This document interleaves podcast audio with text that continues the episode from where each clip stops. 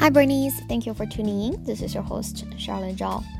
Uh, had a slow start to the day, but it was all good. Holiday spirit. Then went to visit a friend who recently had her newborn, newborn baby, 21 days ago to be exact. I know, feel quite lucky to, you know, incidentally have matched the timing of visit and meet him while he's so young. And we were able to get his tiny handprint and footprint. I got them this gift to capture that. And um, the baby had this very fun, wise, sort of a, sneak peek kind of look, right? Because at this age, age by days, uh, the baby doesn't really have a visual system developed yet. So normal for them to only want to half open their eyes, I suppose. And um, you just don't, yeah, you don't get the same kind of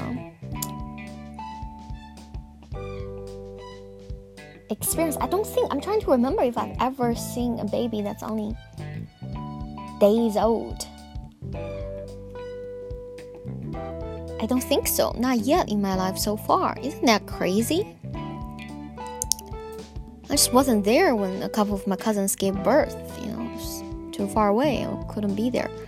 So by the time I met the babies, they were already, you know, months old at least.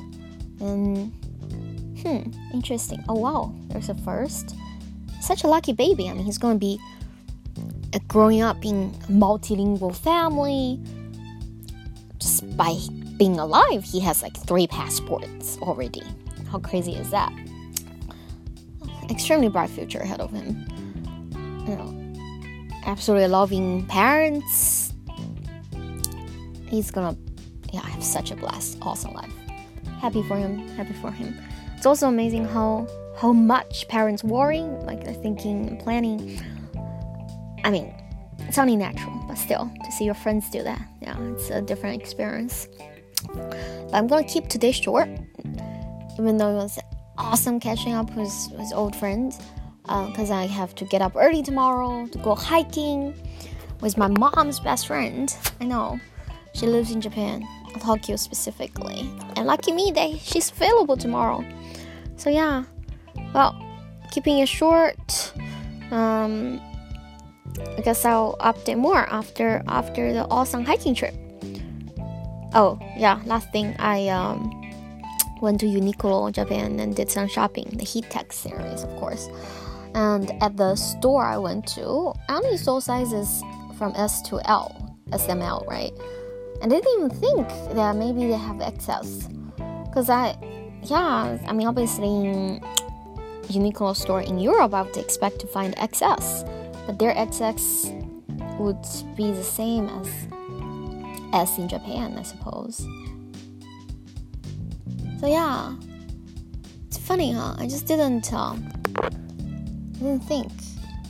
I got a bunch of S and then did research after I got home and realized they might have XS. Maybe not in the physical store, but now I am tempted to go ask them and maybe exchange if possible. Anyways, that's a boring detail.